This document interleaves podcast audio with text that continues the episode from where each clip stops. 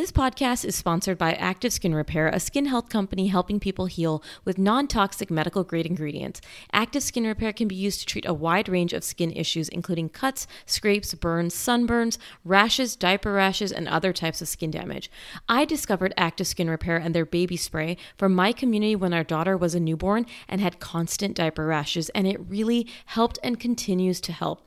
Containing hypochlorous acid, which is an effective option for helping with yeast diaper rash rash, we just spray or dab active skin repair onto the skin with a clean cloth or cotton ball, let sit for 15 seconds, and then apply our balm or ointment of choice. With over 500,000 happy customers and thousands of five star reviews, you now have one simple solution for all of your family's skin health needs.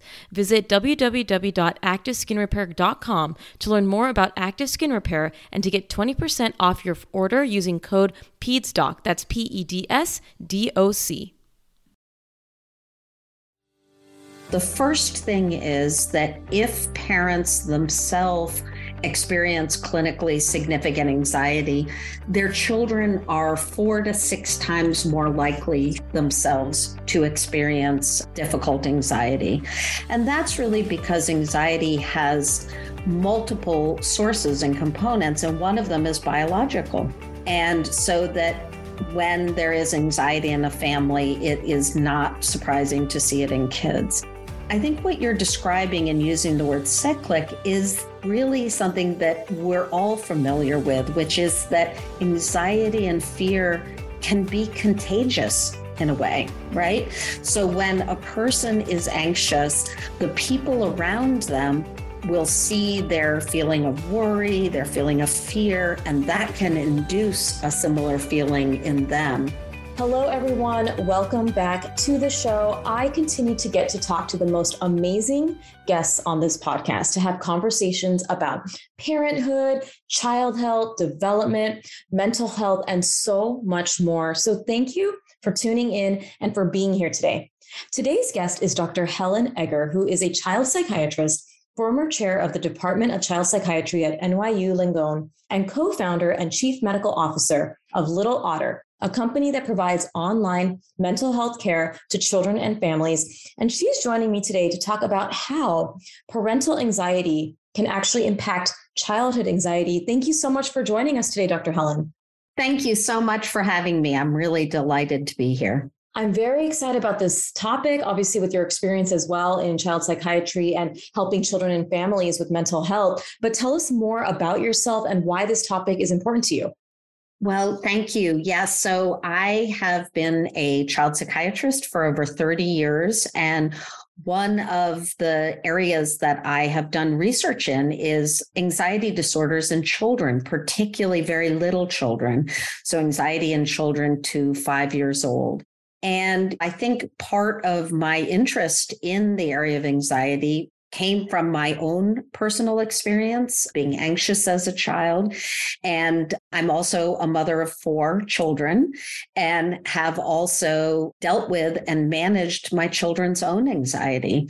So I think this is such an important topic and something that really, I think, has gotten even more difficult for both children and families over the last difficult three years.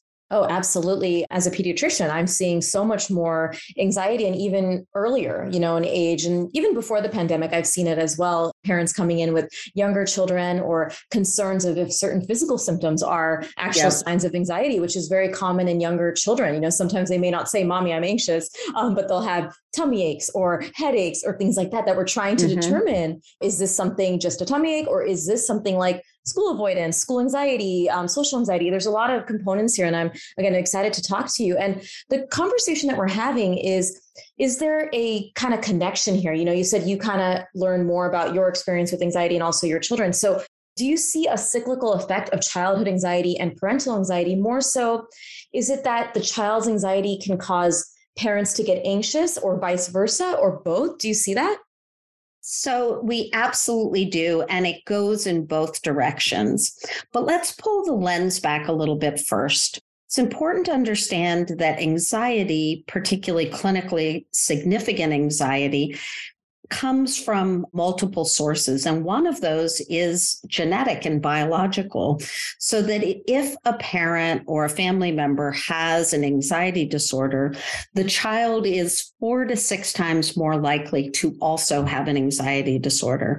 So that's really the first thing that we need to think about. And if you are a person experiencing anxiety as a parent, you want to be very aware and alert to your children's level of anxiety and fears.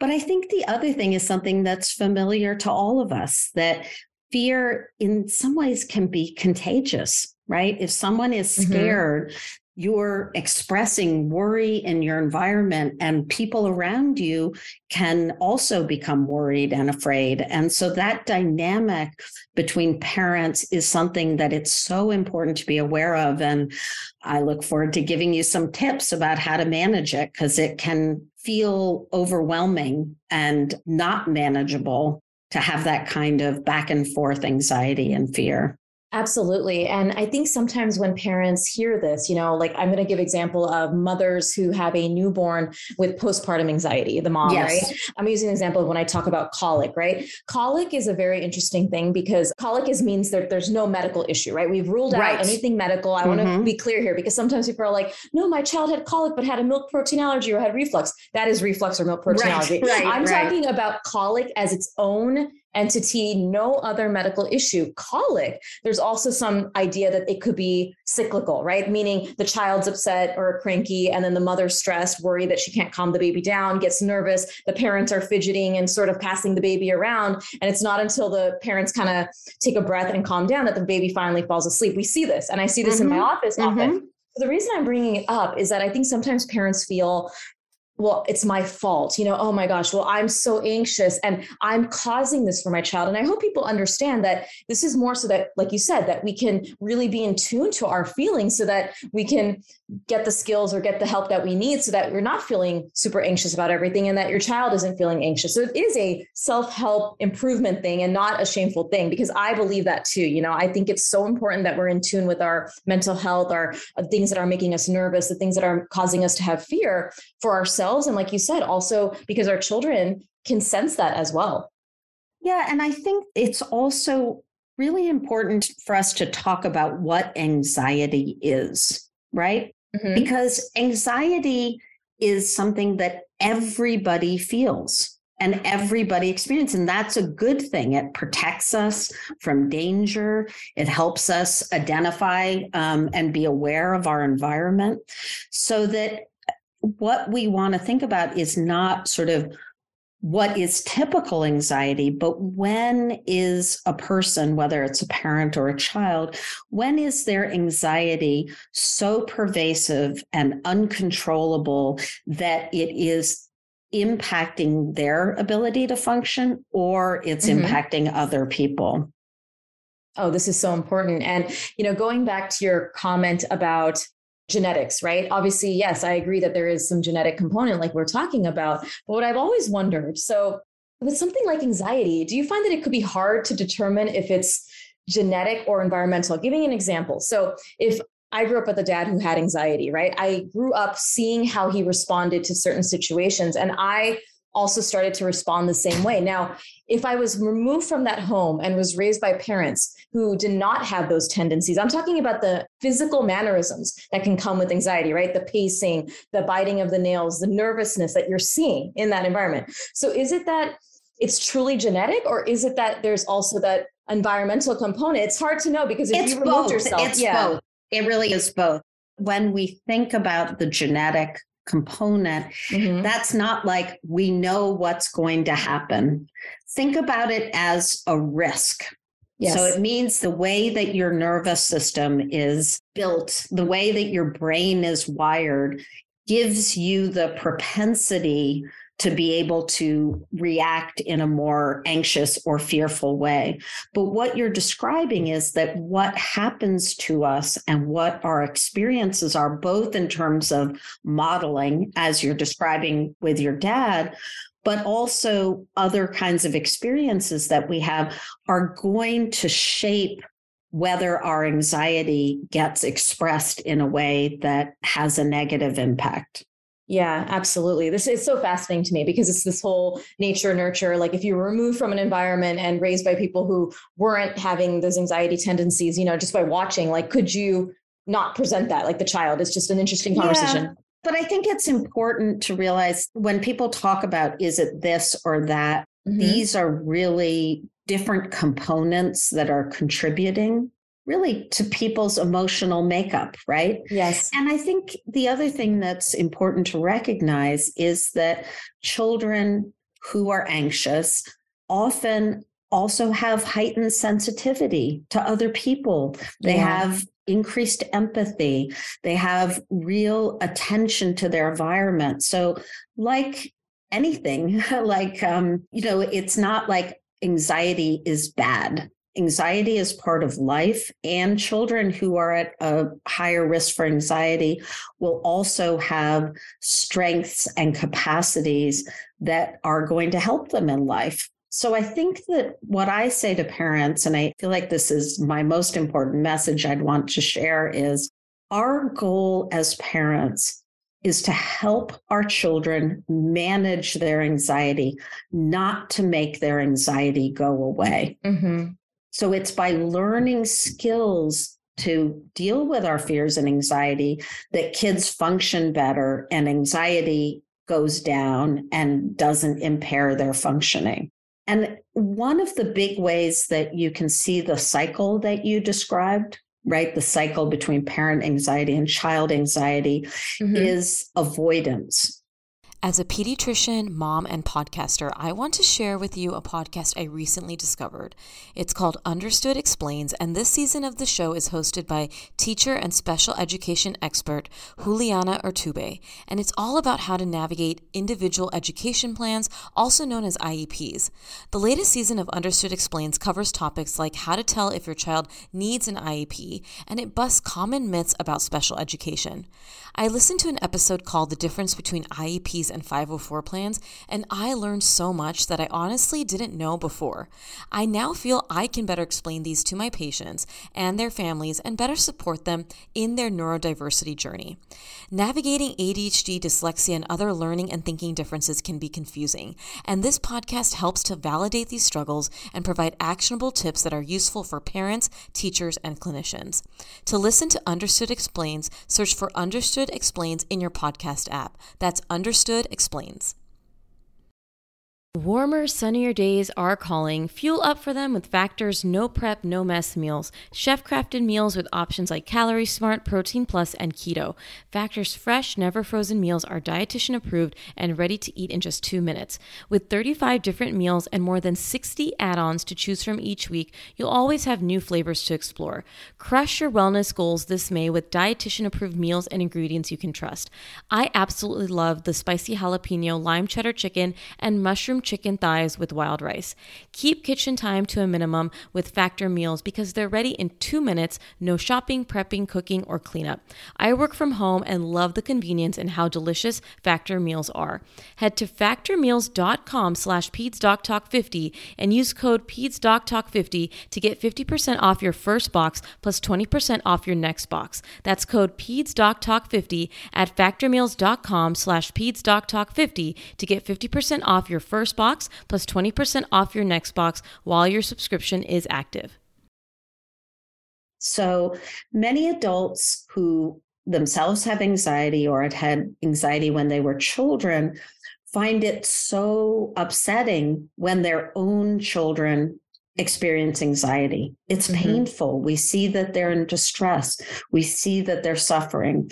So, an example I would give let's say a kid is having trouble separating and going to school, right? Mm-hmm. One of our first instincts as a parent is to fold our children in our arms and take them away from this situation that is making them so unhappy. Mm-hmm. And that is a a way of dealing with anxiety that we call avoidance. And the problem is, while avoidance can seem to be solving the anxiety problem in the moment, it's actually making it worse. So, the message that you're giving your child when you help your child avoid an anxious situation is boy, you're right. This is mm-hmm. a scary, dangerous situation. And I'm going to step in as your mom or your dad and take you away from this scary situation. And the message we really want to give children is I'm here to help you through the anxiety and the fear that you're experiencing so that you can go do this thing, in this case, going to school.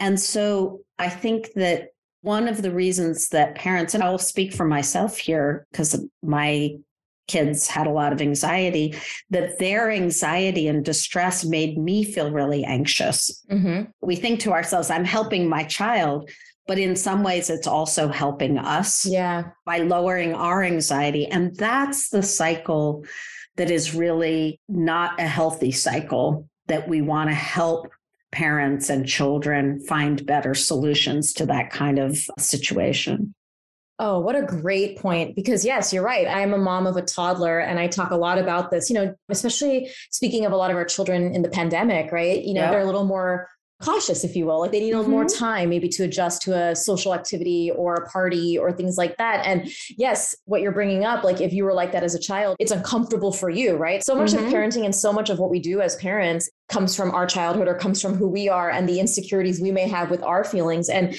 it goes back to the negative stigma, like we're talking about, of anxiety. And I love the way you're phrasing it because it's so important for people to hear that anxiety is a common human emotion mm-hmm. and it's mm-hmm. evolutionary, it's biological. We have anxiety to protect ourselves from all Absolutely. these animals in the caveman era, right? It's mm-hmm. important that we're not constantly like, oh, this is not a threat. There's not a car coming in my rear view that's about to hit me. This is completely fine. Like you have to have some level of alarm but it's when you said like you said perfectly and we see this commonly in parents it's when that alarm overtakes you and starts to consume your thoughts and everything about you and so i think this is such an important conversation i think one of my biggest questions and i'm sure we could do a whole hour long more episode mm-hmm. about this but how can we address our child's anxiety while simultaneously managing our own fear. Like what you just said, that example that it makes you feel uncomfortable as a parent. So you're thinking, okay, let me pull them out of the situation. But how can you tell ourselves as an adult, hey, we need to actually combat this situation. We need to figure out what to do versus also trying to retreat because you're scared. Okay, so I think there's a few things that we need to talk about here. I think the very first thing is that if a parent is experiencing anxiety that's really causing them a negative impact or they think is impacting their child, please get mental health care because we have such good treatments and interventions for clinically significant anxiety. I mean, I don't know if you want to talk about the different kinds of anxiety, but people can have anxiety that's we call generalized anxiety, and that's a lot of worrying, particularly worrying mm-hmm. about things that will happen. There can be social anxiety, which is anxiety about social interactions and being with people. We see separation anxiety, which is really prominent, we see in children, but we've actually learned that adults can experience separation anxiety also. And that's when you feel overwhelming fear and worry when you're separated from a loved one. Mm-hmm. And then mm-hmm. there are, you know, phobias and some other kinds of anxiety. But I think what people don't recognize is that you don't have to suffer. Yes. And that there is help and there is such strength when parents seek out help for themselves. And that's why the company that I founded, Little Otter, which by the way, I co founded with my daughter, our approach is focused on the whole family. We say you don't bring a problem child to Little Otter. You join Little Otter as a family, and we take care of the whole family. So we don't just do child mental health, we do parent mental health, couple counseling, parenting support. And so often for kids' anxiety, for me as a psychiatrist, I want to understand what the parents are experiencing and make sure they're getting the help that they need because that's going to put them in the best position to be able to help their child manage their fears and anxieties. Absolutely. Thank you so much for that because it is. I mean, we can't focus only on saying, okay, the child has anxiety. It's not mm-hmm. anything to do with me. Like, right. it, it, obviously is a family unit, especially with mental health. I mean, you know, physical health is also something, right? Like we talk about if you're eating something, then your child will model, it, but also how we cope with fears and stress is also something that our children are always looking at and it's Absolutely. so important to always recognize that and somehow some way mental health always gets put in the back burner you know mm-hmm. we tend to focus more so on physical health. Okay, I need to exercise, which obviously helps with mental health. It does help degree. with anxiety. Yeah, yeah, so. yes. But like, you know, there's so much focus on that, but not like, hey, I need to be in tune with myself that, like you said beautifully, if you're not feeling right, and you explained all the different types of anxiety, I think beautiful. Of course, we could go into more detail, but I think that's for another episode. But yeah, like if you're feeling like this is not something you can handle and that it's just getting to be too consuming, I absolutely agree. And I see the benefits. Like so many of my peers, by the way, have had especially in postpartum, right? It can happen mm-hmm. anytime in your life, but that first year, I've seen so many mothers have postpartum anxiety or depression or both and just not get the help. And then they realize two, three years later how right. they weren't present, how they were scared all the time, how they couldn't sleep because they were petrified something was going to happen to their child. And I tell them, I'm like, this is anxiety. Like you should be able to rest when your baby's right. resting. Like you shouldn't be so on guard that something's going to happen. And if that's happening to you, we need to get you help because absolutely it's not fun living like that. Like I can't imagine, like I've had my bouts of anxiety, but I didn't have that level of postpartum anxiety. And I'm just like, that is not a comfortable feeling. And that also potentially can't be great for you. And, you know, also for the child, like I want you to feel like you're in a good space. Yeah. And I'd like to frame this in thinking about the question when should I worry about my anxiety? And when should I worry about my child's anxiety? Mm-hmm. So, as I talked about before, anxiety is this alarm system that enables us to respond to danger, and it's normal. But concerning anxiety occurs, and you use the alarm example, which is perfect, when you're not in danger, yet the alarm is going off. You're feeling yeah. this persistent, unmanageable, distressing, overwhelming anxiety, and it's impacting your ability to function. You said about sleep, or if it's interfering with you being able to be present and connecting with your child or your partner. So, those are the signs that you can use to go get treatment or get an evaluation and possible treatment because treatment involves learning skills about how to manage anxiety. And it's really important for parents to learn those because they'll be able to model them for their children. And there's a similar question with children. Are the fears or anxiety that my little one is feeling, is this typical or is this concerning? And one thing I will share is, as an early childhood mental health person, that at the age of 3 mm-hmm. fears are very common in children. It's actually the peak time throughout childhood of having fears and worries.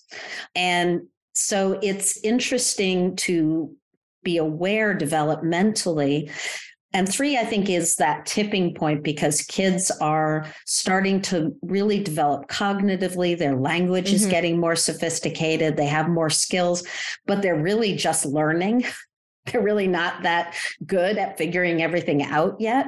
And so I think parents should be aware that we also do see some increase in fears and worries at age three at around that time, and also during times of change or transition, right? So it's very mm-hmm. common for kids to have anxiety at the start of school. But the difference between typical and concerning would be if that anxiety isn't going away after the first week or two of school right?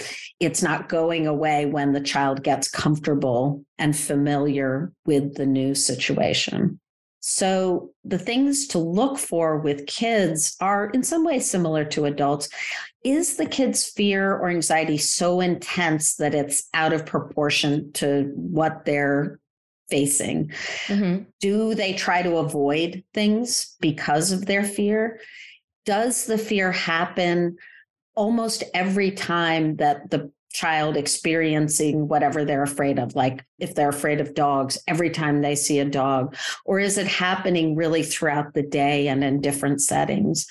And then is it uncontrollable? Is it so overwhelming that parents or other adults can't soothe the child or help them regulate their fears, help them with that. And lastly, if it's interfering with the child's functioning and the family's functioning or the child's development.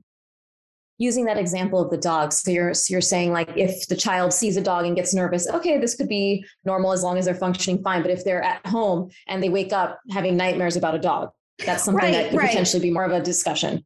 Right. Or yeah. if if they really every time they see a dog, they get completely panicked, upset, yeah. start crying, try to run away. Right. It's also really about the intensity and the uncontrollability of the anxiety. Right. So yeah. that's something that is really important to be able to look at. And another thing I'd like to talk about, because you talked about the cycle of anxiety between a parent and a child. And I think one of the other things that we do as parents is try to provide reassurance mm-hmm. right away or to mm-hmm. try to jump in with a solution. So let me give an example. A child is afraid to go on a play date or a birthday party and saying, oh, it's going to be okay. It's going to be fun. Or, oh, I'm sure that you'll see your friend Susie there and it will be great. And that's a very normal reaction that we have because we want to mm-hmm. go in and we want them to feel better and to come up with solutions. But I would really recommend to parents, it's sort of linked to the avoidance thing. Don't jump in to try to make your child's anxiety go away. What really helps children learn to manage their anxiety is to get the message that anxiety and fear are just emotions like any emotions. We're not scared of them. Mm-hmm. Everybody feels these kind of emotions. And here are the ways that we first recognize it and then how we can help manage it.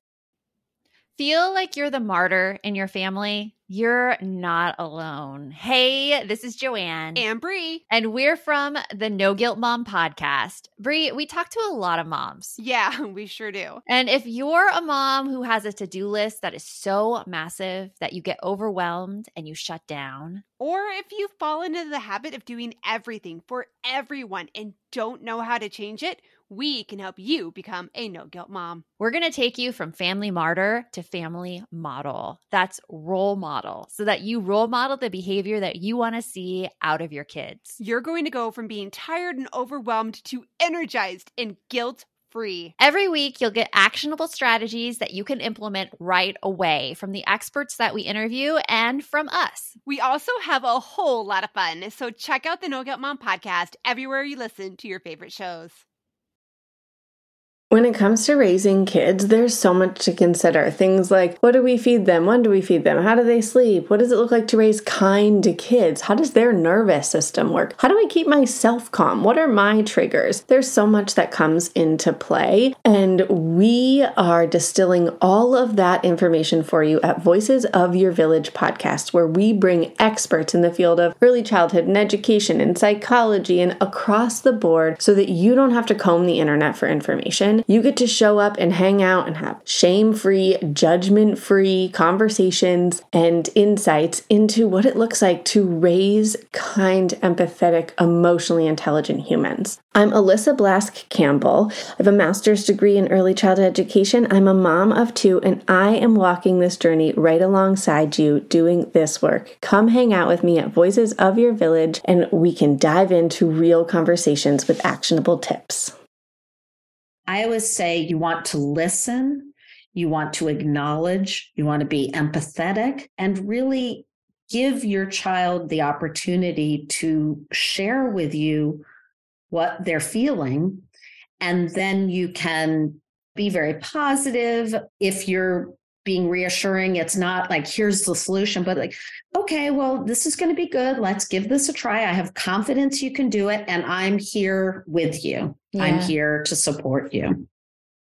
Oh, so important. Same example for like when parents try to reassure their children about vaccines in the office. Right. Um, right. You know, they, tell them it's not going to hurt. I'm like, well, we can't I know parents are doing that because they're trying to just pacify them, but in a sense, it actually it may hurt a little bit, but you're going to be right there with them, and it's going to be fine. You know, they'll get through it. But it's being honest, it's having those conversations because rather than false security, false like you know, oh, you're going to be fine. There's nothing to worry about. There's nothing right. that you need to be right. afraid of. Like I love that, and I, I thank you so much for saying that because it's like us. Like you know, I know everyone listening as an adult, you probably have some sort of fear of something. Everyone has some sort of maybe fear that's either rational or irrational, whatever you want to say say, but if someone were to say, oh, that's nothing, like, why are you afraid of snakes? Like, just touch the snake. Like, it's really not going right, to help you to right. want to touch the snake. Rather, like, hey, here's a snake. What is it that you don't like about snakes? Like, is it that it's slimy? Is it that it slithers? Like, what is it that you don't like? It seems so obvious, but like you said, I wonder if we don't do that as parents because of our own battles with normalizing anxiety or our own uncomfortability with talking about these emotions. Like, why do you think a lot of parents may yeah. have that difficulty? Well, I think it's we want to provide reassurance. And the example you gave, like with shots or something, it's kind of false reassurance, right? Mm-hmm. I mean, it hurts a little bit and then it will be over, but yeah. it's not. And I think there's another piece of it that is so important, which is a child's anxieties or fears might seem really small to us, but it's big to them. And I think this is part of what I'm describing, enabling your children to have these feelings is that you're also acknowledging that you take them seriously. Yeah. That what their experience is, is their experience. It's scary to them. Right. Yeah. And that you can really empathize and you see them, you hear them, right? Rather than kind of shutting it down. And, you know, we see parents, I think, again, unintentionally can. Um, and we were raised, many people raised with these kind of phrases, but even shame children, like be a big boy. Yeah. Come on, big boys aren't afraid, you know, and then what is that message we're sending our child, right? that it's something that because he is having that feeling, there's something wrong with him. And that to be good or to be a big boy, he needs to not have these kind of feelings. Yeah, and those feelings, like we talk about, are always going to be there. It's now exactly. that they're just not going to feel comfortable exactly. talking about them, which exactly. means suppression, which means that they can't ever process these feelings. Like it's such a beautiful conversation to have with you because it is something that when parents can kind of respect this sort of dichotomy of respecting the child's feelings, embracing it, not being shameful of it and really learn to help support them and support their own mental health, it can really lead to so many in my opinion, breakthroughs as a parent oh, in terms absolutely. of the way they approach parenting and guiding their children's emotions. So I love this conversation. I so agree with you because we're talking about anxiety, but this is also about how do we teach children to develop their emotional and social capacities in life? And how do we really enable our children to know that we really we really see them, we hear them, we really understand what they're experiencing. That's where the true connection can be between other, you know, adults, but it's where there's really that true connection where growth and also a feeling of security comes from for kids. And it's such a beautiful thing. I'm very honest in saying, like, I grew up in a loving household, but a household that didn't embrace mental health mm-hmm. diversity and concerns. You know, I'm an Indian American, even you don't have to be cultural, but a lot of stigma in the Indian American mm-hmm. community about anxiety, depression, all of that. And as I became an adult and started to embrace it, it's like a sigh of relief you know my partner is very much like me that he understands that there's going to be moments of sadness and worry mm-hmm. and fear and and you see the difference it makes in a child's life like the example i like to share is that when we talk about this chicken or the egg this sort of mm-hmm. connection whenever i get very stressed or start crying you know not we're not even talking about anxiety mm-hmm. we're talking about crying my son will immediately start crying like immediately he'll just stare at my face and just start mm-hmm. bawling and right. i give this example because again, I don't want people to feel like they're causing that on their child. That's not the point of this. Mm-mm. This is like, there is some receptive. We're human beings, like you said at the beginning of this episode, that our vibe is contagious, like, especially between caregiver and child. Like, I do believe that strongly that, you know, if I'm yelling and screaming, then my son is going to say, okay, this is how we communicate in this right. house. Or if I'm crying, he's going to be like, whoa, whoa, whoa. And like you said, some children And I think a lot of children, but some are more in tune with those feelings. Mm-hmm. Like you mm-hmm. said, those empaths, those ones that are more sensitive are going to be like, oh my gosh, like my mom, who I love dearly, is crying or is upset. This makes me feel really sad. And it's happened maybe once or twice where I've gotten emotional in front of him it makes me more interested in the subject, right? It makes me more like, wow, like there is absolutely this connection here and it's a positive thing. Like we could use this for good. Do you mind if I ask you something? Yeah. So, how did you respond when your child started crying? Yeah. So, I was very emotional and crying because a burst pipe. Okay. Mm-hmm. So the pipe burst and there was water everywhere. and I was home alone. My dog was sliding all in it and it was very overwhelming. And I composed myself I looked at his face and I stepped over the puddle of water and I got down and I said, Ryan, mommy was very upset and very sad. You are safe here. I'm so sorry. I was mm. crying and I feel so much better now. And it's okay that you were scared seeing that. And he responds really well to the getting down on the ground connection. You know, like you said in this episode, it's that connection, right? Well, like, that's really beautiful. So yeah. I think what's important in that story that you're describing is you were really upset and were overwhelmed by this feeling of being overwhelmed, which is totally understandable. And at the same time, you were aware of what your child was feeling and experiencing.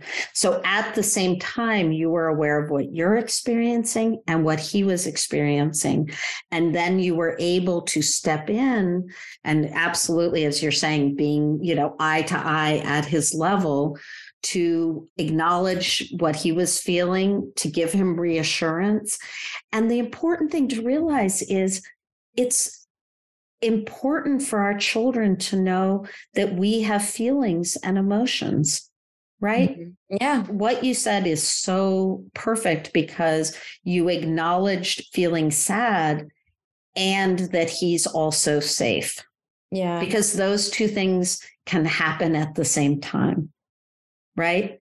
Yeah. And I think sometimes parents forget, like, because we are going to have big feelings, right? Hopefully, we get to a point where if the big feelings, like, if you're yelling all the time, I always tell my families, like, we got to figure out why you're yelling all the time. But of course, if this yes. is like a one off that's happening, like I'm talking about right. here, then we have to understand that, yes, this is going to happen. You're not always going to be cool as a cucumber, but you have to understand what are we going to do. And you're right. Like, people forget to address the child. And what we usually do with Ryan, like, in that situation is, I say, like, you were sad because mommy was crying. And he's like, yes. And he's crying while he's saying that. Mm-hmm. He's like, mm-hmm. yes, mommy was very sad. And even like now, like sometimes I'll be very tired. You know, I'm pregnant and I'm very, very tired. And so I'll be laying on the couch and he's like, mommy very tired like even mm-hmm. just him mm-hmm. recognizing how i'm feeling you know it's such an important but remember thing. that's developmentally so important yeah look here's this little person who's learning to read by the behaviors and actions and emotions of other people what does this mean right and then he is seeing that and then he'll connect it to his own experience and you know i also want to sort of bring into this part of the discussion that families' mental health challenges, whether it's depression or anxiety or other things, are common. Many parents are going to experience their own anxiety or depression or other mental health challenges.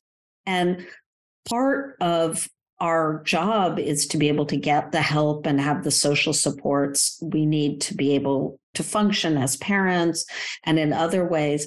But it's not shameful mm-hmm. to have a mental health challenge.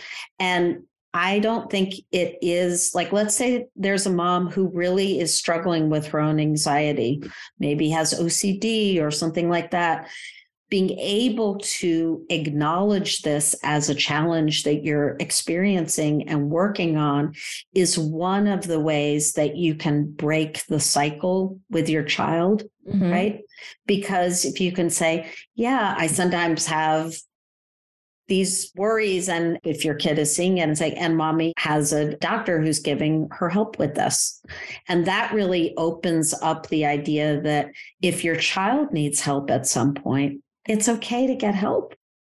Yeah. You know, you can get helping your family, but there are also special feelings doctors who can help moms and dads and kids. And I like to think of this not as anxiety or depression, but it's really about how do we live as fully as possible in being able to understand ourselves and our children and those we love emotionally and connect with them in healthy ways that help everybody in the family thrive.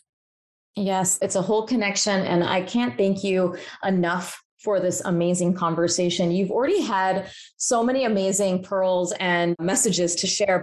What would be your final like take home message for everyone listening today? Yeah, I think that struggling with anxiety and worrying about how we're affecting our children can be very isolating. Mm-hmm. And people can feel shame about that. And what I would just encourage parents to remember is that these kind of challenges are so common and so many of your friends and family members are struggling with them and that really the power of talking about things acknowledging challenges is really one of the first ways to get help for yourself and for your child. And I think the shame that is linked to mental health and mental health care is does so much damage. And I just would encourage parents to reach out and get help for themselves and for their kids if they need it. Oh, beautifully said. And again, this was just such a great conversation. And where can my listeners find more about you and also Little Otter, the resources you have there? Yeah, fantastic. Thank you so much. So, littleotterhealth.com is our website. And similarly on Instagram, we have a parents Facebook group. And when you come to our website, we have tons of amazing free content. And when folks come on board to register, I've created what I call the child and family mental health checkup. It takes about 10 minutes or less questions about your child's mental health, about your mental health, and about your family's mental health and wellness. And right after you complete it, you get a detailed report which says, what does this mean and what can I do? And so, you know, we at Little Otter really are there. We provide amazing mental health care to children and families. And we want to be the go to place for folks to come for trusted information about mental health and giving parents an answer to that question when should I worry? And if I'm worried, what should I do? Oh, thank you so much. And I'm going to be linking these resources obviously to the show notes so that everyone can access it. And again, I so appreciate you looking at the whole family unit because therapy and mental health care is involving, yes. you know, the couples and partners and child and parent and just the parent themselves. So thank you so much. Well, thank you so much for having me. This was a great conversation and such an important topic. Absolutely. And for all of the listeners tuning in today, make sure you leave a review for this episode. Dr. Helen provided so many amazing tips and resources and just compassion for all of the things that we go through as parents. And I want to make sure that you call her out if you love this episode. Say, I love Dr. Helen's episode, and I just can't wait to bring on more guests to have these important and necessary conversations about parenthood, mental health, and so much more. Thank you for tuning in for this week's episode. As always, please leave a review. Share this episode with a friend, share it on your social media. Make sure to follow me at Peds Doc Talk on Instagram and subscribe to my YouTube channel, Peds Doc Talk TV. We'll talk to you soon.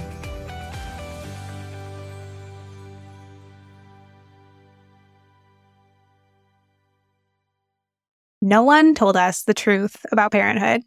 Why? This is the podcast everyone needed before they had kids because now that those little ones are here, whew, there is a lot to unpack. I'm Rachel Shepardota, and I am your host for the podcast No One Told Us, where we tell the truth about parenting and let you in on all the stuff you really should have known about before having kids. I am the founder of Hey Sleepy Baby, but this podcast is so much more than sleep. We'll be diving into all the topics that you really care about and need to know while you do your best job raising those adorable tidy humans. Our goal is to just make you feel less alone and less overwhelmed. There are so many things that no one tells us before becoming a parent, and I think that we should really pull back the curtain on becoming a first time or second time mom or dad to share the good, the bad, and the ugly. We'll have a little education, a little fun, and a whole lot of heart that goes into each and every episode. So join me and our amazing guests each week to hear us talk about what no one told us.